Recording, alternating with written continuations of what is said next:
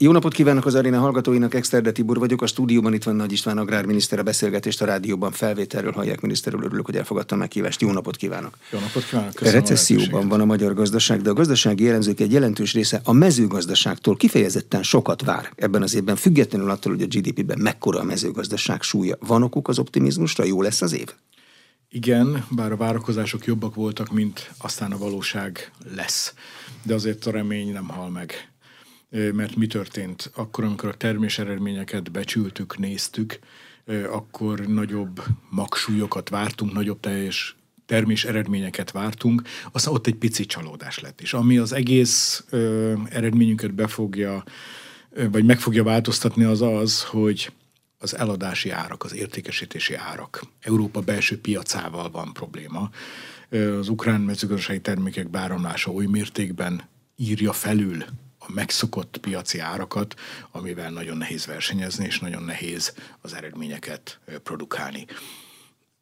Rossz hír vagy jó hír az az, hogy az ipar és a gazdaság többi szereplőhez képest a mezőgazdaság jobban fog szerepelni. Ha a mezőgazdaságot a mezőgazdasággal hasonlítom össze a tavalyi rendkívüli aszályos év után sokkal jobb lesznek, sokkal jobbak lesznek, mind a naturáliáink, mind az egyéb e, reális eredményeink. Ilyen téren persze természetesen e, jobbak lesznek az eredményeink, és természetes, hogy Magyarország GDP-hez kiemelkedő mértékben hozzá fog járulni a magyar mezőgazdaság. Nem tud senki semmit kezdeni a ukrajnai e, Európa belseje fele irányuló importtal? Elvileg annak nem ide kéne jönni. Ez pontosan így van, viszont ugye olyan érdekek harca zajlik, amit nehéz felülírni. Európa alapvetően importőr. A vásárlónak mindig az olcsóbb számít.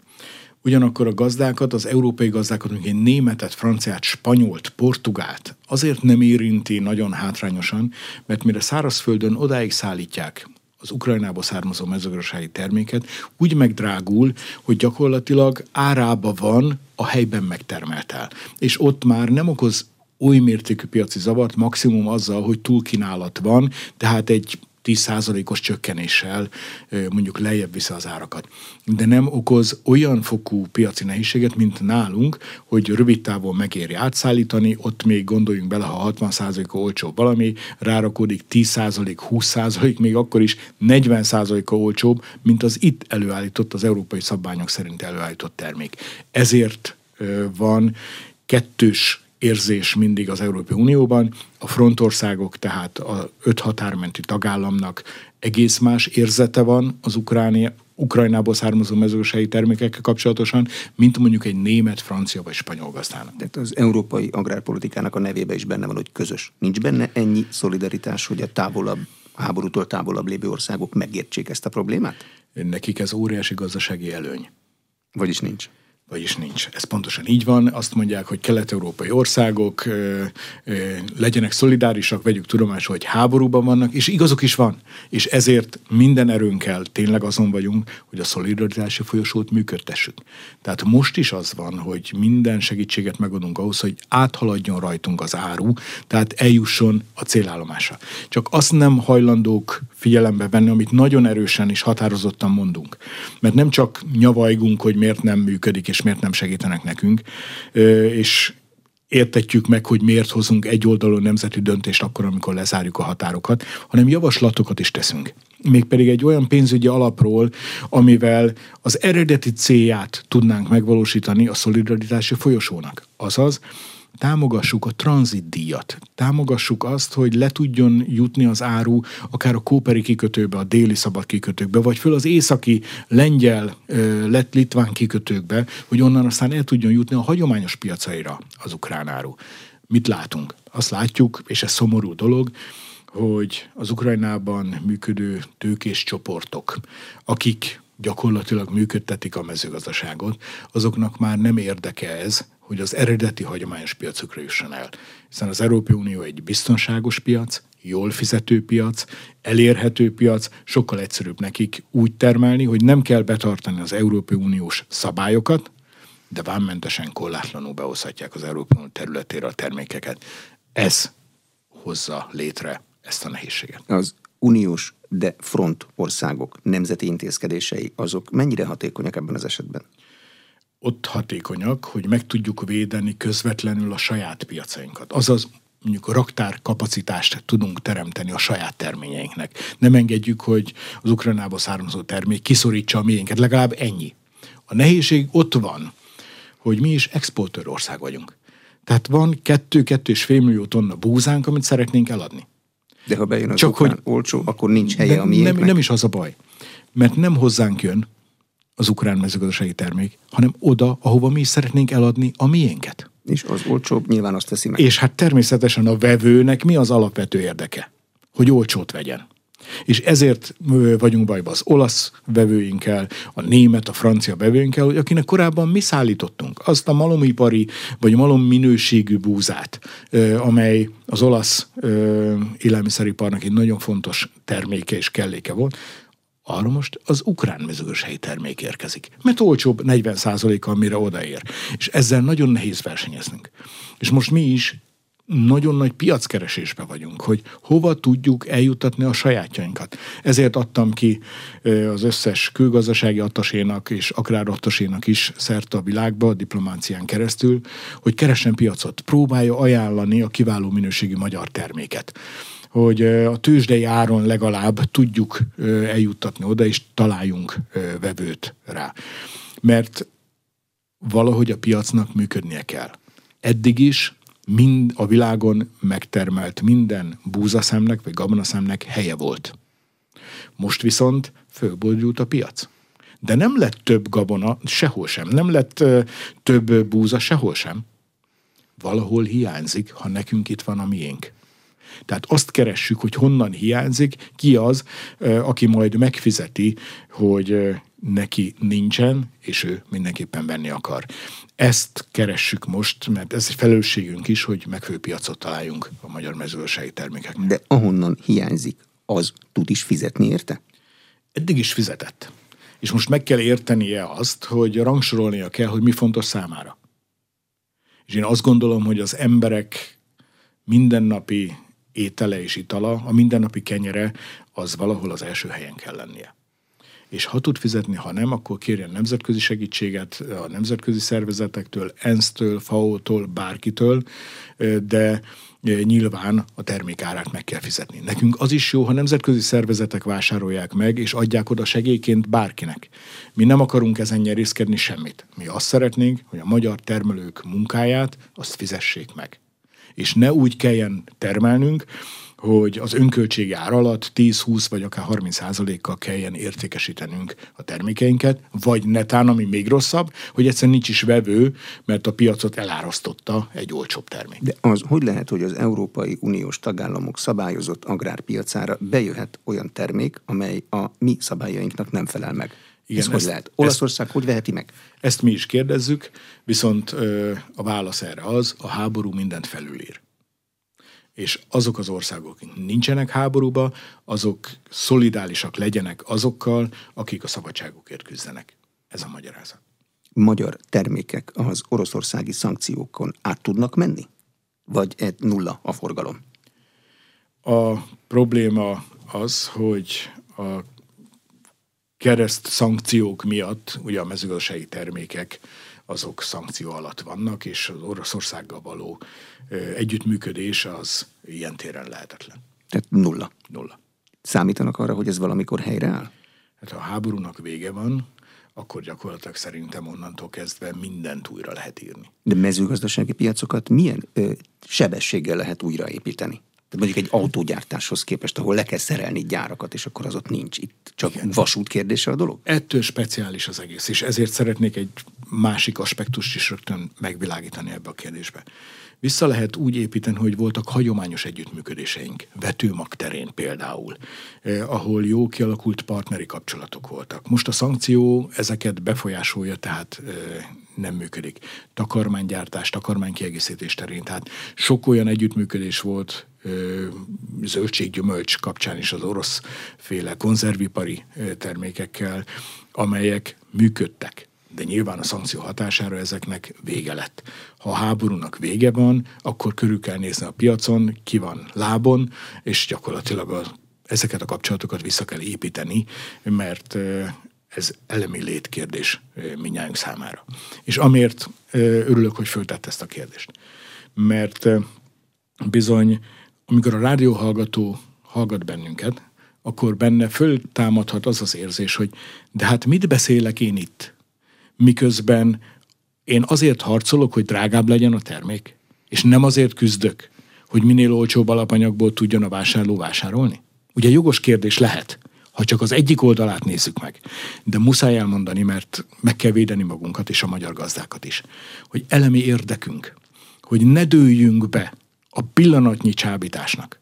Mert Magyarország is tehetné azt, hogy azt mondjuk, hogy nem termelünk, ha jön az olcsó import, milyen jól járunk. Kereskedők busásra keresik magukat, és még a vásárló olcsóbban is tud hozzájutni, tehát mindenki nyer. De meddig? Mikor abba hagyjuk a termelést, azt nem lehet pikpak újraindítani. Ha a mezőgazdasági termelést befejezzük, onnan a piac azonnal érzékel, hogy Magyarország kiszolgáltatott helyzetben van, és a lehető leggyorsabban azonnal háromszorosára fölemeli az árat, meg ki vagyunk szolgáltatva. De gondolja, hogy egy Covid válság után bárkinek eszébe, még, eszébe jut még az, hogy ne legyen önálló élelmiszertermelése egy országnak. Tehát olyan eseményeket láttunk, hogy nem lehet tejet termelni, mert nem jön be a kupak, Így mert van. áll az a határon a kamion. Teljesen igaza van. A probléma abból áll, hogy pillanatnyi érdeket veszünk figyelembe, vagy hosszabb távú érdeket veszünk figyelembe. És a csábítás óriási. És nagyon sok európai ország beleesik ebbe. De aki már távolabb van, ugye az a közvetett hatást nem érzékeli annyira, mint ahogy mi. Tehát akkor, amikor e, mi e, közép-kelet-európai országok fölemeljük a szavunkat, és kénytelenek vagyunk a védelmünk érdekébe e, szabálytalanul nemzeti döntéseket hozni, határlezárás, és meggátolva, hogy ne kerüljön be semmilyen ukrán mezőgazdasági termék legalább a mi piacunkra, akkor azt ők nem értik. Nem értik, mert amikor hozzájuk jön, azt mondja, hogy de hát ugyanolyan ár van, nem kell Brazíliából importálnom, hát milyen jó ez nekem, hogy akkor innen a szomszédból beérkezik. De nem vesznek figyelembe valamit még, amely mezőgazdasági termékre nekünk előírásaink vannak a termelés színvonalára. Milyen vegyszert használtunk, GMO-s vetőmagot használtunk-e, milyen struktúrában dolgozunk, az Ukrajnában nincs meg. Tehát ott olyan vegyszereket használnak, amit Európai Unióban már rég kitiltottak. És fogalmunk sincsen, hiszen a termőföldtől az asztalig ott nincs nyomonkövetés. Ott nincs ö, azok a szabályok, nincsenek azok a szabályok, ami nálunk érvényesek. Mi ezt hiányoljuk mert tudjuk, hogy hosszú távon együtt kell élnünk az ukrán mezőgazdasági termékek jelenlétével. Együtt kell élnünk az, hogy szomszédaink. Nem tudunk odébb menni, együtt fogunk élni. És az Európai Unió tagja lesz, Ukrajna, akkor pedig végképp együtt kell élnünk. Jó, de akkor Csak én is azt gondolom, fognak vonatkozni. Erről van szó. Én azt gondolom, hogy nem érdeke Ukrajnának, hogy az Európai Unió tag legyen. Az az érdeke, hogy szabadkereskedelmi megállapodása legyen. Hogy vámmentesen annyi terméket hoz be, amennyit akar, de semmilyen állatjóléti és semmilyen növényegészségügyi szabály rá ne vonatkozik. De haladunk is e felé, hiszen azért megdöbbentő azt látni, miközben az Európai Unió állatjóléti szabályzata előírja, hogy nekünk a ketreszes tojástermelést ki kell vezetni, és minden ketreszes állattartást ki kell vezetni, addig az unió történetének legnagyobb hitelét beruházásra arra adja, hogy ketreszes tojástermelés valósuljon meg Ukrajnába. Hol van itt a logika? Nem az fog következni, hogy Ukrajnával kivételt tesznek? Hát dehogy is nem. Itt a problémám, hogy egy kivételezett helyzet az olyan piaci torzulásokat fog eredményezni, ami hihetetlen. Hiszen nehogy azt higgyük, hogy az a tojás majd Ukrajnába kerül. Hát mind lehet jót keresni? Azon lehet jót keresni, hogy ők olcsó ö, körülmények között előállítják a tojást, és azt a tojást behozzák az Európai Unió területére. Nyilván egy kicsivel majd olcsóbban fogják adni, mint amit nekünk kell előállítani. De azon is olyan extra profit fog keletkezni, hiszen ők olyan technológiába állították elő, amely mondjuk egy harmadával olcsóbbá tudja tenni a tojást. De nem adja egy harmadával olcsóbban, csak mondjuk 20%-a. De az már minket teljesen tönkretesz. Na ez a probléma. Mennyire egységesek és eltökéltek az Európai Unió frontországai a saját piacok megvédése érdekében. Tehát vállalják-e azt, hogyha bíróság elé fogják citálni őket? Minket is. Én azt hiszem Magyarország nevében nyilatkozhatom, hogy eltökéltek vagyunk. Mert mi arra esküdtünk föl, amikor hivatalba léptünk, hogy a magyar emberek érdekeit képviseljük mindenek felett. És nézhetnek ránk görbeszemmel, nézhetnek ránk csúnyán, mondhatnak elnyi nekünk akkor is a magyar emberek előtt kell a lelkismeretünk tisztaságával elszámolni. Akármit is mondanak. És én látom a hiszen amikor lejárt a határidő, a moratórium az Európai Unióba, én körbe mentem az összes frontország miniszterével is beszéltem. És látszik politikai helyzetek vannak, választások vannak, kampányok vannak, stb. De gyakorlatilag azt látom, hogy ha van valamibe, amiben társadalmi egyetértés van, akkor az az, hogy a saját érdekünket meg kell védeni. Lengyelország, Szlovákia, Magyarország, Így mindenki van. benne van ebben? Így van. Tehát ha egységesen lépnek föl, akkor aznak nagyobb eredménye van? Így van. A románok ugye azok mindig ö, próbálnak kibújni az ilyen ö, dolgok alól, és ügyeskednek. Ö, ők beálltak egy zsaroló pozícióba, azaz kérni akarnak cserébe a teljes közúthálózat felújítását, tonnánkénti adót arra, ami ukrán termék rajtuk keresztül megy, tehát valami hihetetlen módon akarnak ők európérek lenni, ami nyilván nem valósul meg, ezen nagyon begorultak, és ezért még szigorúbbak lesznek, mint eddig voltak. Tehát nagyon érdekes hozzáállások vannak, de ilyenek vagyunk, különböző politikai kultúrából érkezve különböző megoldásokat teszünk, de egy a lényeg, az, szerintem alapvető jogunk, és fogalmazható is kötelességünk, hogy a nemzeti érdekeket meg kell védeni. És a magyar gazdák és a magyar kormány között olyan szoros szövetség van, tűzben edzett szövetség van, ami ezt biztosítja. Mindig és minden körülmények között ki fogunk állni, amellett, hogy megvédjük a gazdák érdekeit. A magyarországi élelmiszerinfláció okainak elemzésénél az élelmiszertermelés hatékonysága is egy, az egyik ok volt hogyan lehet mérni a hatékonyságot egyáltalán, hol követelmény a magyar élelmiszer termelésben a hatékonyság. Nem hiszem, hogy ugyanazt a mércét lehet egy kis termelőre Persze. mint egy nagyvállalatra. A helyzet két dologban is keresendő. Az egyik a termelő együttműködések kérdése. Mert valóban így van, hogy a méretbeli különbség az eltérő lehetőségeket hordoz magában. Viszont, hogyha egy integrációban, egy termelő együttműködésben veszünk részt, akkor mindegy, hogy mi méretben termelünk, ugyanazon input beszerzési bónusz jár a kicsinek is, mint a nagynak, és ugyanolyan értékesítési felár jár a kicsinek is, mint a nagynak. Tehát ott ki tudjuk egyenlíteni a méretbeli különbséget, és ez szerintem végtelen fontos. A másik pedig az, hogy föl tudjuk oldani, és muszáj versenyképességet javítanunk, mert azt az antagonista ellentétet kell meg föloldanunk, hogy a vevő mindig olcsóbbat szeretne, a termelő pedig mindig többért szeretné eladni. Hogyan lehet itt békességet teremteni?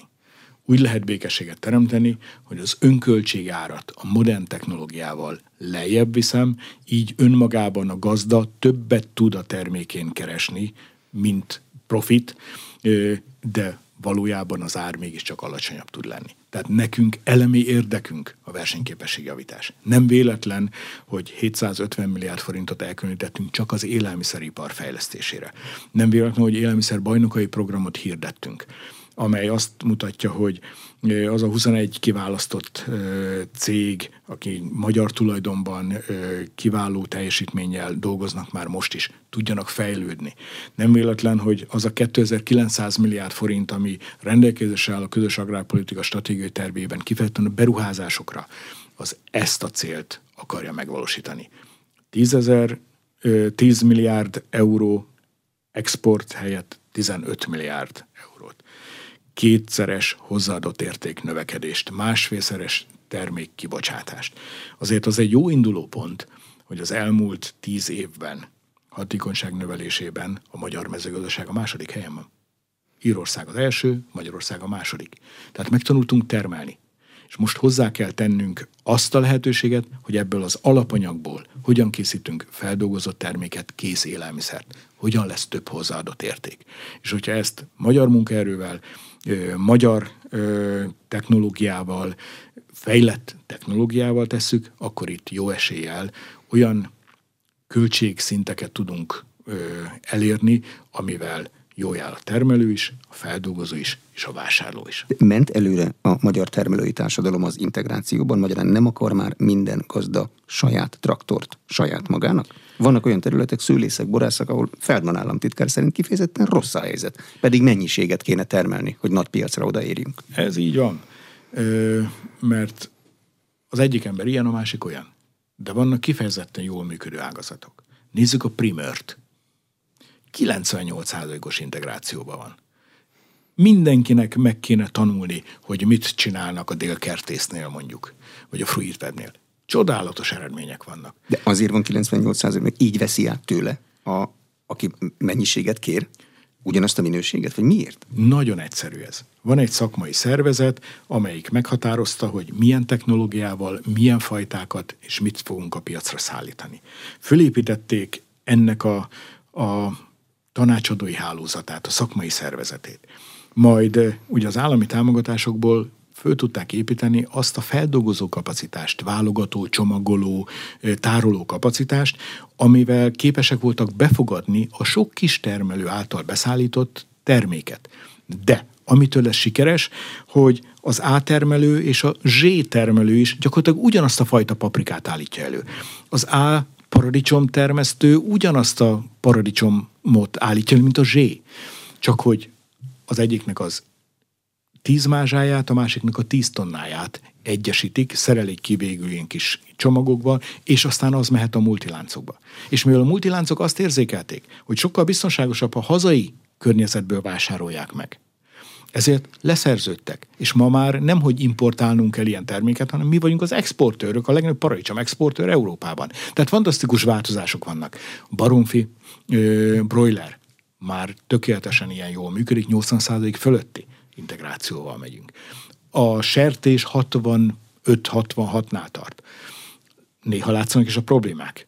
De ezt kell ágazatonként bemutatnunk, hogy hogyan tudunk előrébb menni.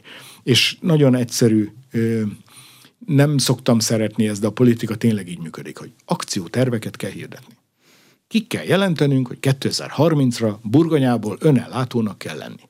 És akkor ehhez kell arárendelni mindent, föl kell építsük az integrációt. És azt mondjuk, hogy igen, termelni, és szerintem itt lesz a kulcspozíció a következő időszakban. Én azt szeretném elérni, hogy minden termelés hátterében legyen egy megalapozó szerződés. Hogy a gazda ne találomra hasraütéssel ö, álmodja meg, hogy majd mit fog vetni jövőre, hanem szerződése legyen, vásárlói biztonsága legyen, hogy hova tudja értékesíteni. Mert horror is bekövetkezhet, mondom a horrort. Horror lehet az, hogy valaki úgy dönt, jó sokan, hogy hát a legegyszerűbb lenne, ha bodzát termesztenék. És bepályázik a gyümölcstermesztési alaphoz, megnyeri a pályázatokat, és elkezdődik itt néhány tízezer hektárnyi bodza ültetvény létrejönni. Majd két év múlva elkezdik keresni a minisztert, hogy hova is adják el a bodzájukat. Kinek kell ennyi bodza? Ugye? Mert hát a világon senkinek nem kell ennyi bodza. De szabályozza valaki? Hogy mire lehet pályázatot adni? Én ezt a kérdést feszegetem mostanában a gazda találkozókon. Szabad-e? Van-e jogom? Van-e lehetőségem arra, hogy azt mondjam, hogy csak annak adunk pályázatot, aki ilyen termelői integrációs szerződéssel rendelkezik, akinek biztos a piaca, amikor ezt a pályázatot benyújtja. Mert mégiscsak kellene ezen gondolkodnunk, hogy szabad-e, vagy egyszerűen amelyik pályázat megnyílik, arra pályáznak az emberek. Tehát, hogy én tudjam azt, hogy ne roncsam el a burgonya termesztőnek az esélyeit, tudjam azt, hogy nekem ennyi tonna krumplira van szükségem egy esztendőbe. Ehhez ennyi hektár terület kell. Ehhez én garantálom a felvásárlási lehetőséget, és nyugodtan mondhatom, hogy az árat is hiszen leszerződik a felvásárló a nagy áruházakkal, kiszereli, meghámozza, fölhasogatja hasábnak, ha kell, vagy éppen chipset csinál belőle, mindegy, megvan a mennyiség. És akkor kiszámítható tud lenni. És nem az van, hogy az egyik évben hiány volt krumpliból, ezért jó magas az ára, ez a következőben mindenki azt fog vetni, és innentől nem lehet eladni, ezért az ára meg a béka feneke alatt lesz. De kinél lenne a tervezés, hogy miből mennyire van szükség? Ez egy nagyon nehéz dolog. De én erre szeretném kapacitálni a terméktanácsokat, azokat, akik a termelői együttműködéseket szervezik, az integrátort. Tehát, hogyha létrejön egy feldolgozó üzem, hiszen azok pedig nagyon sok milliárd forintból megépítenek nagy üzemeket. Nekik alapvető létkérdés, hogy a termelői háttér biztosítva legyen.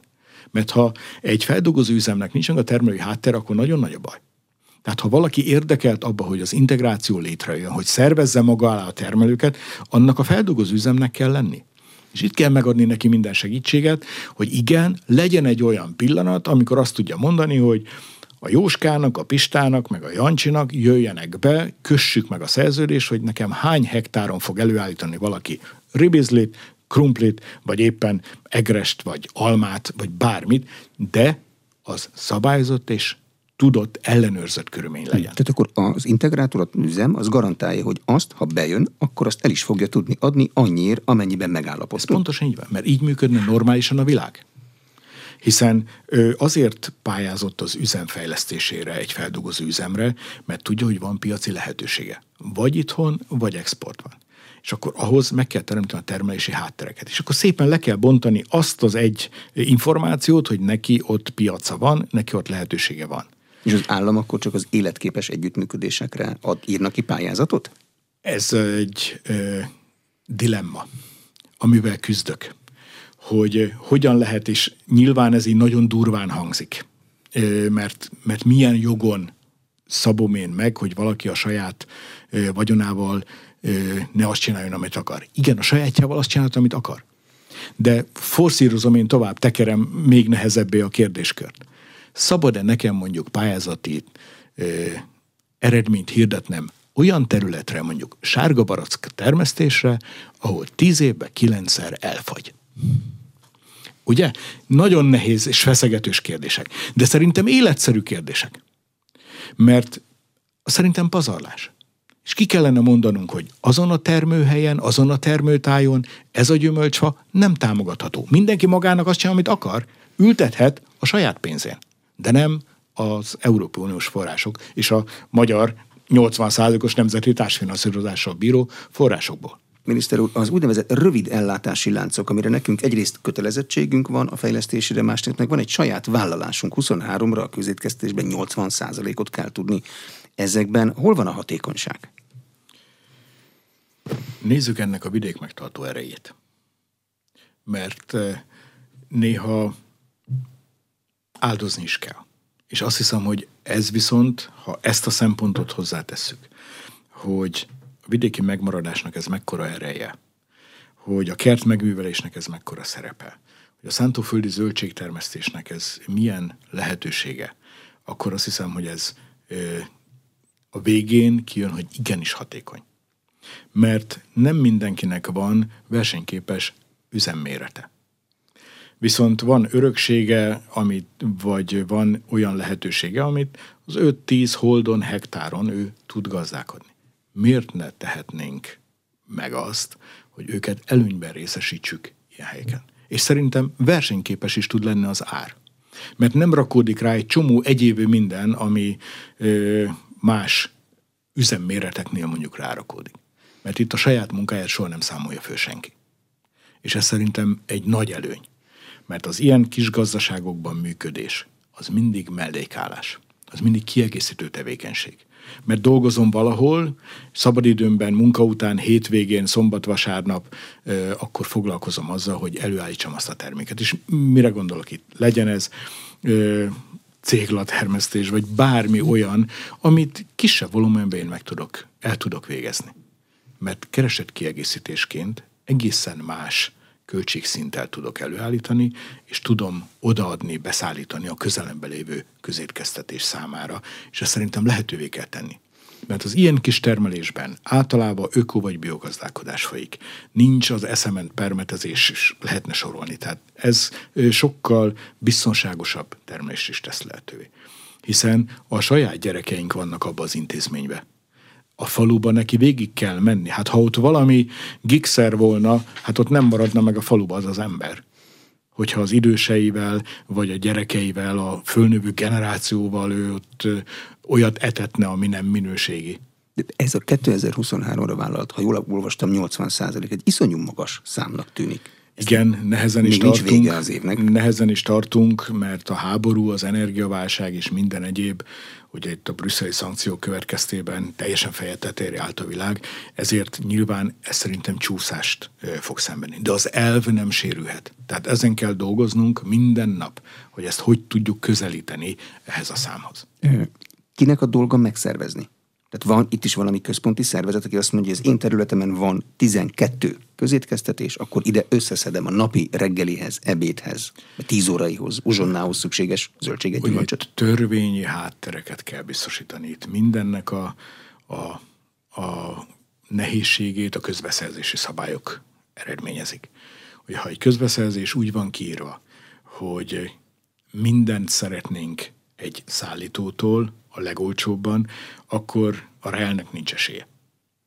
Itt esély akkor van, hogyha ezt föl lehet törni, ezt a közbeszerzést, és azt mondani, hogy meghirdetem burgonyára, meghirdetem csemegekukoricára, meghirdetem paprikára, paradicsomra, tehát mindaz, ami a környezetben van. És körül kell nézni, hogy hol vannak ott tészek, és akkor már is könnyebben működik.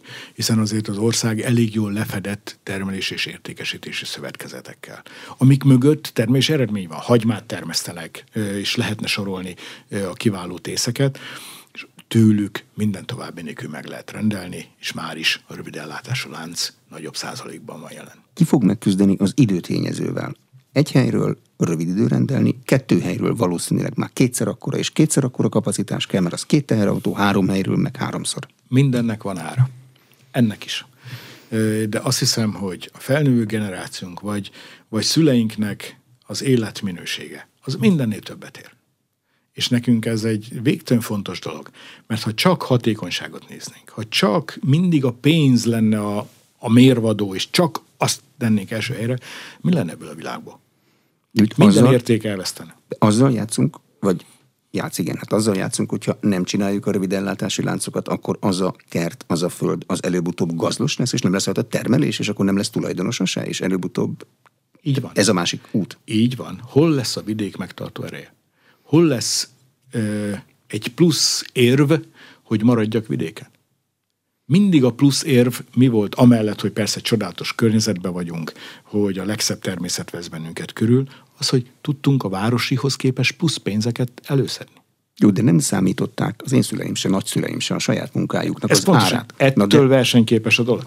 de előbb-utóbb csak eljutunk oda, hogy a földművesnek is kell számolni a munkájának az árát, nem? Ez így van. De mi volt a szabály mindig szüleink életében is? Apránként beleeltetem a jószágba, hogy a végén majd kivegyem belőle egybe. És ez a szempont, ez nem változott most sem. Tehát, ha én versenyképes áron akarnék galamblevest adni a gyerekeknek, vagy éppen nyúl pörköltet adni a gyerekeknek, akkor nincs más esélyem, mint a rövid ellátású lánc. Mert persze meg lehet venni a multiból, vagy meg lehet venni a nagy vágóhidakról, de az akkor export ár. És természetesen ezért nem is kerül be ez sohasem. De ha Józsi bácsinak van otthon éppen nyula, amit ő hobbiból előállít, nevel, és neki az számít, hogy a, a táp ára meg legyen fizetve, vagy amiben kerül neki, az finanszírozva legyen, és a munkáját nem számítva, de elmondhassa magáról, hogy ezt én tettem, az szerintem végtelen fontos. Mert így a kerti ö, maradványokat meg tudja etetni vele, tud hasznosítani. És van neki egy elfoglaltsága, mert ez is nagyon fontos. Mert ott az aktív nyugdíjas korosztály vidéken. És ha nem adunk nekik ö, bevételszerzési lehetőséget, értelmes elfoglaltságot, akkor az ö, egy céltalan életté vezet. Tehát ez azt is szolgálja a kert megművelése, a gyümölcsfák, a veteményes, az állatgondozás, a háztáji kérdésköre, hogy van egy értelmes elfoglaltságom az aktív éveim után. És az mindig jól jön a nyugdíjnak egy kis keresett kiegészítés, mindig jól jön, hogy miért kell fölkelnem aznap, mit kell csinálnom aznap. Célja és ö, eredménye van az életemnek. De ha nyulai vannak, az bemehet a helyi hentesboltba? És ott átveszik? És ott megcsinálják? És közben betartják az összes létező Európai Uniós ö, HACCP szabályt? Nagyon mindent? nagy ö, örömhírem a következőt. Mennyit küzdöttünk azon, hogy a vadhúsok nincsenek ott a henteseknél. Úgy kell vadászni a vadhúsokat. És most megjelent a rendelet, és a legnagyobb örömmel tudom jelezni mindenki számára, hogy lehetővé tesszük azt, hogy ezen termékek ott lehessenek a hentes üzletben. És pontosan ez a cél, hogy a kistermelő körülmények között előállított termék bekerülhessen a hentes üzletbe, ezáltal a sokkal szélesebb vásárlói fogyasztóréteg elérhesse ezt. Na pontosan ez a célunk. Tehát gyakorlatilag mától kezdve a vadhúst, mint alapanyagot átvehetik a hentesek, tehát egy őzet szarvast vaddisznót, földolgozhatja és kirakhatja a pultjára, hogy vadhúsként értékesítse. Lehetővé vált a rendelet által. Eddig ezt úgy lehetett csinálni, hogy fagyasztva veheti át, és akkor azt nem tudjuk, hogy ez, hát ez eddig, a különbség? Eddig gyakorlatilag megvoltak azok a monopóliumok, hogy kik dolgozhatják föl, és azoktól lehetett rendelni. Nem volt egy hentesnél se gyakorlatilag vadhús, hanem megvoltak azok a helyek, ahol ezt forgalmazni lehetett, de ez töredéke volt a lehetőségeknek. Ennek betettünk most véget, és tesszük lehetővé, hogy Magyarország összes hentes üzlete kinyissa a kapuit a háztáji termékek előtt, illetve a vadhúsok előtt. Úgy kéne elképzelni, hogy a vadász akkor a terítékből a javadalmazását, ami ki van fizetve nyilván, azt be, be, beviheti? És, és nem kell otthon neki föllógatnia? Pontosan így van. Uh-huh. Mi lesz a magyarországi vízkészlettel? Számolják-e az éghajlatváltozás hatását, számolják-e a ide települő akkumulátoripar szükségleteit, és mi marad mondjuk az Alföldön, hogy ne csak tikkat szöcskék legelészenek rajta a végén? Így van bontsuk ketté a témát, mert mindig belesünk abba a hibába, hogy csak egy szemüvegen keresztül nézünk. Pedig két szemünk van, és ez a két szemmel kell nézni.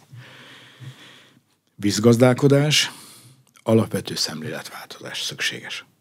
Amikor a vízgazdálkodásról beszélünk, akkor nem csak a mezőgazdasági célú öntöző vízfelhasználásról kell beszélnünk, hanem az ökológiai célú vízfelhasználásról is.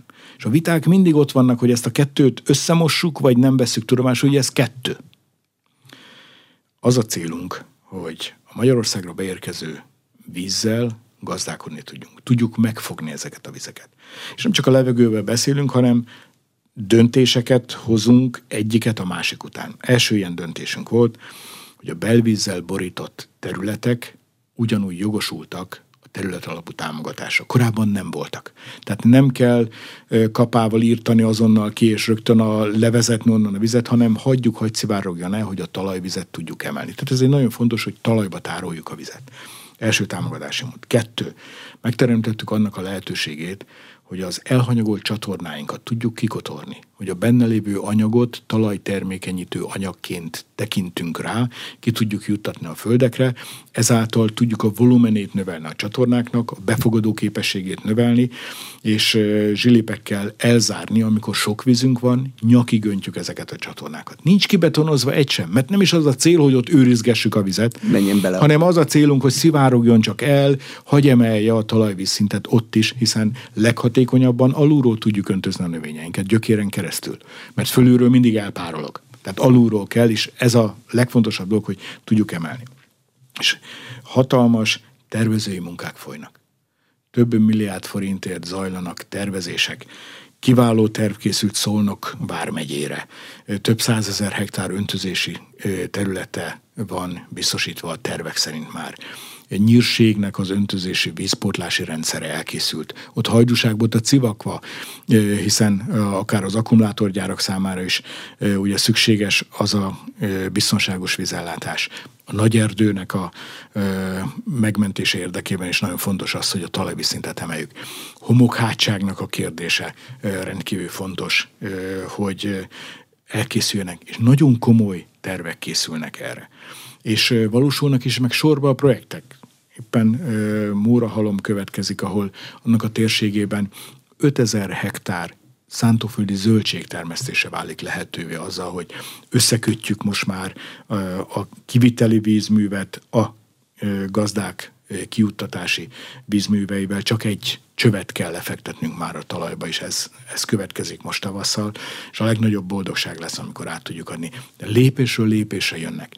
Meghoztuk azt a törvényt szintén, hogy az ideiglenes víztározókat végleges víztározóvá alakítjuk át. Lehetővé tesszük, hogy kisajátítsuk azt a területet, és tározó tavak jöjjenek létre. És azon dolgozunk, keressük a helyeket, lehetőségeket, hogy hol tudunk létrehozni a vizek tárolására szolgáló területeket.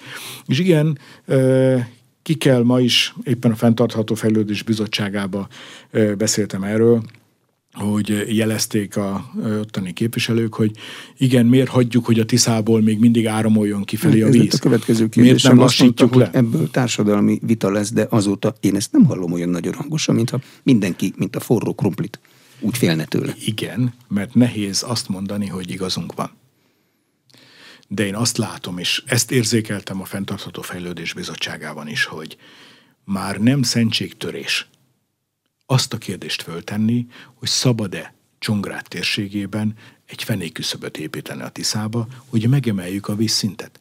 Mert mi történik? És akkor ez, és ezzel nem tud vitatkozni senki.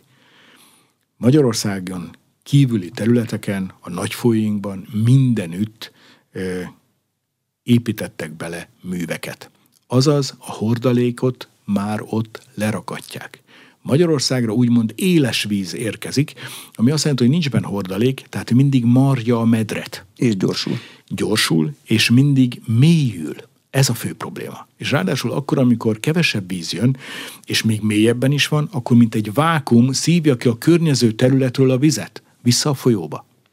És ettől van az, hogy a homokhátság rendkívül gyorsan szárad, ettől van az, hogy süllyed két métert a talajvize, mert a Tisza ki vákumozza, ki szívja a környező talajból a vizet. De egy fenék küszöb, az fenék küszöb. Nem kell abból több?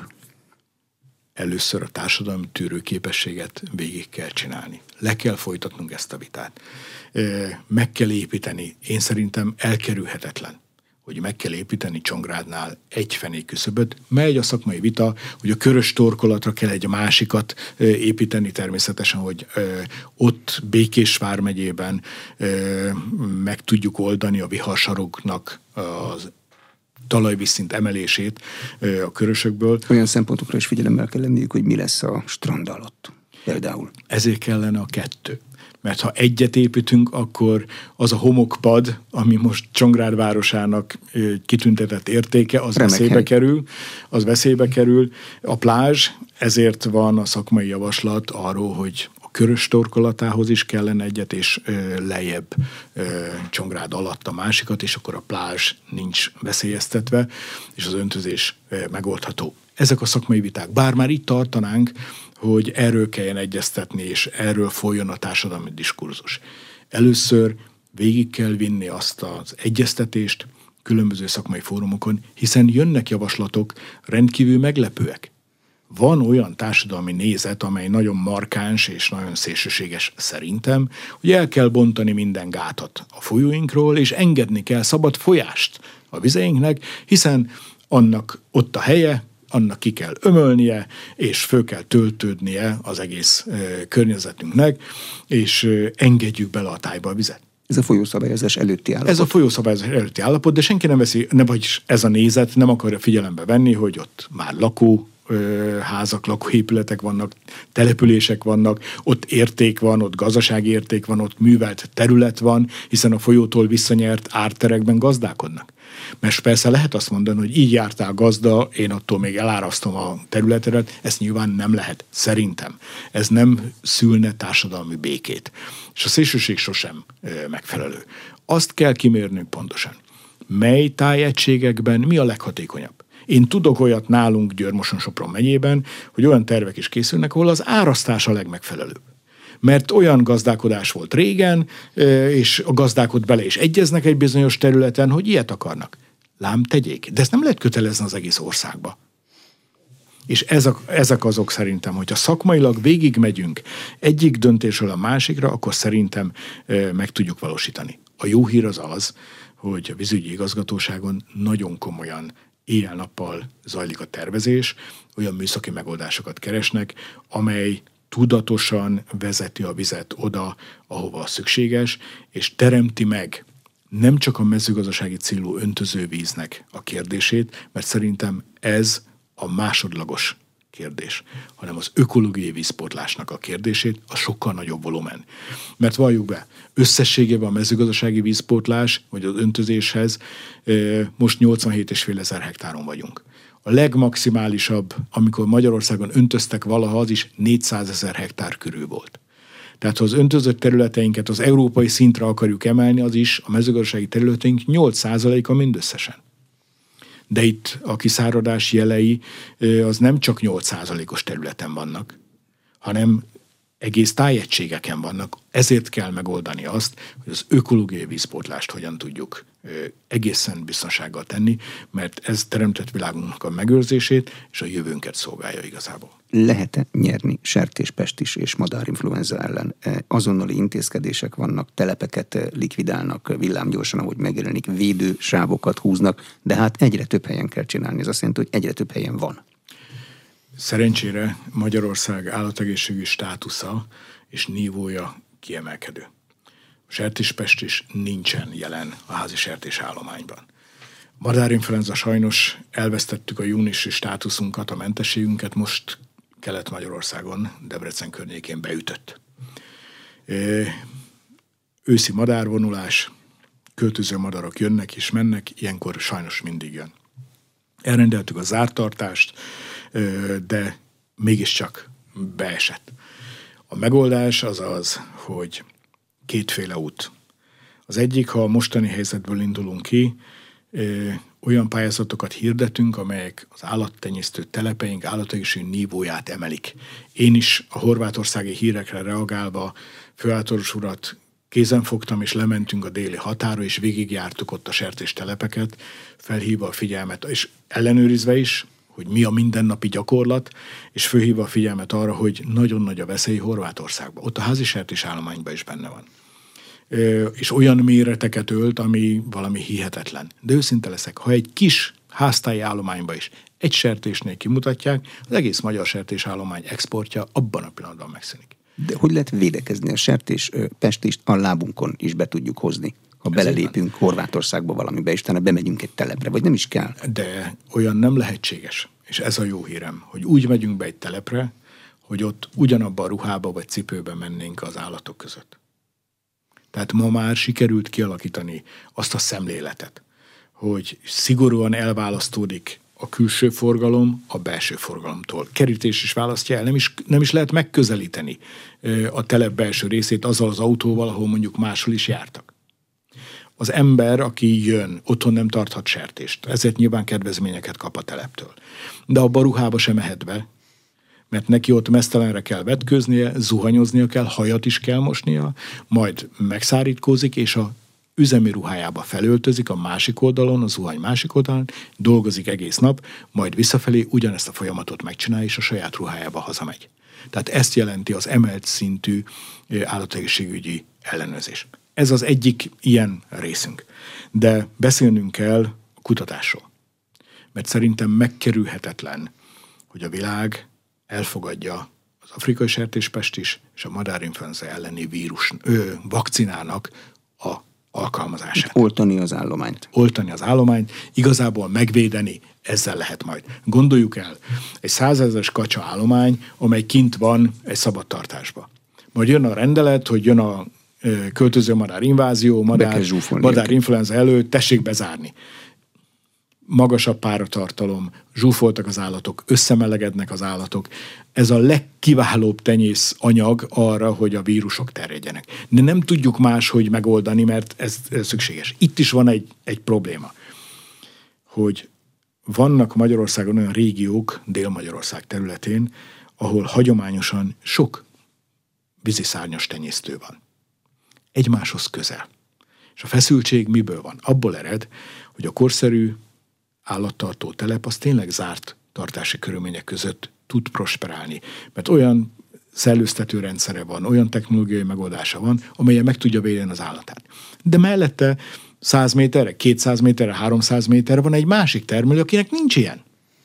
Az elkapja a madárinfluenzát, és hiába itt a milliárdos beruházás, a védősávok kialakítása miatt le kell ölni az ő állatait is. Mert beleestek a védősába. Mert beleestek a védősába. Na ez az, ami, ami rendkívüli módon nehéz. És itt megint kell majd hoznunk nehéz döntéseket, hogy, hogy hogyan is kellene szabályoznunk ezeket a védőtávolságokat. De ugye a szerzett jog alapján nagyon nehéz azt mondani valakinek, hogy te eddig termelte, akkor most ne termelj. Ez nem lehetséges. Ott lehetséges majd, hogyha valaki abba hagyja a termelést. És akkor oda nem adni Akkor oda már nem lehet kiadni új engedélyt, azt mondani, hogy csak a védő távolságon kívül. Hogy az eltérő technológiákból eredő ö, veszélyeztetettség ne befolyásolja a másik termelőnek a tevékenységet. 24-es agrárpályázatok azok már ilyenkor a csőben vannak? Egy, majdnem két hónap van már csak hátra az évből. Természetesen igen, a döntések megszülettek, hiszen a 22-23 az az két átmeneti év, a lezárások éve az előző agrárciklusnál. Sikeresen letárgyaltuk az új közös agrárpolitika stratégiai tervét, hazahoztuk az Európai Uniós forrásokat. Minden eddiginél több forrás rendelkezésre áll. Viszont láttuk a háborús helyzetet, az energiaveszélyhelyzetet, azt, hogy az infláció mit okozott, láttuk a banki körülményeket, nem lehetett rászabadítani most a két átmeneti év második évére a gazdálkodókra az új pályázatokat. Hiszen akkor elégetjük a pénzt. Ezért lezártuk a két átmeneti évet, és fölkészítettük a gazdákat arra, hogy milyen változások jönnek, és milyen pályázatok jönnek. Sőt, közzétettük, hogy milyen ütemezéssel jönnek ezek a pályázatok. Mert nem szeretnénk, hogy a forrásokat ne száz a gazdák tudják felhasználni. Mert mi következik akkor, ha egyszer odadunk minden pénzt, és azt mondjuk, hogy lehet pályázni. Az építőipar leterhelődik. Azt mondja, hogy hát akkor én drágábban valósítom meg ha erőgépeket vagy precízus gépeket vásárolunk valaki, egyszerre sokat akarunk, akkor nyilván emeli az árakat. És akkor már is az 50%-os támogatás 10-20-30%-a nem a gazdánál marad, hanem a kereskedőnél, a szolgáltatónál. Tehát ki kell sivítani a piacot. Ez pontosan így van. Tehát nem azt szeretnénk, hogy egyszerre beöntjük a sok pénzt, hanem ütemezetten, céltudatosan, fölkészülési lehetőséggel fogjuk tudni biztosítani a gazdáknak. Első körben azok a pályázatok jönnek, amelyek hosszú távú kihatással vannak. Tehát azok a zöld pályázatok, eh, erdészeti művelési kultúrára szóló pályázatok, amelyeket meg kell kötni, mert lejárnak az előző ciklusnak a szerződései. Aztán jönnek a mezőgazdasági üzemek, berendezések, technológiai korszerűsítések, jön az élelmiszeripar nyáron teljes messzélességgel, de ez így pont jó. Tudják, hogy nyáron kell beadni. Már most mindenki keresheti a pályázatíróját elmehet megnézni a világban a legkorszerűbb üzemet, mit is szeretne, milyen technológiát szeretne, van idő letárgyalnia, hogy hogyan legyen. És mire megérkezik a pályázat beadási határideje, el tudja készíteni a pályázatát, be tudja adni, mire megnyeri, normalizálódnak a banki viszonyok, az infláció kezelhető ö, méretűvé válik, tehát az önrészhez szolgáló hiteleket föl tudja venni. Na így tudunk segíteni a gazdáknak is. Ez a tudatos tervezés időszaka volt a mi életünkben is, és számos ö, szervezettel, szakmai fórumokon arról beszéltünk, hogy számunkra mi a legideálisabb. Hogyan tudjuk legegyszerűbben hozzásegíteni őket ezekhez a pályázatokhoz. Mik a pályázati célok? Mire van szükségük? Ágazatonként elemeztük végig, hogy hogyan kell. És innen jöttek ki az, hogy hogyan tudjuk az állattartó telepeinket, vagy a mezőgazdasági üzemeket mondjuk energiahatékonyságban segíteni. Hogyan járul hozzá zöld beruházásként a napelemberuházások, a biogáz erőművek támogatása ahhoz, hogy az energia szükségletének 30-40 százalékát megújuló energiából tudja fedezni. És ezzel jó járunk, mert védjük a környezetünket, tudjuk teljesíteni a 40 százalékos zöld célokat az Európai Unió felé, amit vállaltunk, és közben pedig versenyképesség javítást teszünk a gazdáinknak, azáltal, hogy nem magas áron kell megvenni, hanem szigetszerűen a saját maga által előállított energiával beszállunk 30 százalékba vagy 40-be. Na ezek azok, amik nagyon-nagyon fontosak. Így tudjuk elérni azt, hogy egyszerre leszünk környezetbarátok, zöldek, fenntartható fejlődésűek, miközben kimondva, kimondatlanul versenyképességet javítunk. És ezért szeretnénk mi, és ezért vagyunk bátrak azt mondani, hogy utolérjük európai vetétásainkat, és a magyar mezőgazdaság 2030-ra a világ első három országa közé fog tartozni. Köszönöm a tájékoztatást. Az elmúlt egy órában Nagy István agrárminiszter volt az Inforádió arénájának vendége. A műsor elkészítésében Illis László felelős szerkesztő vett részt. Köszönöm a figyelmet, Exterde Tibor vagyok.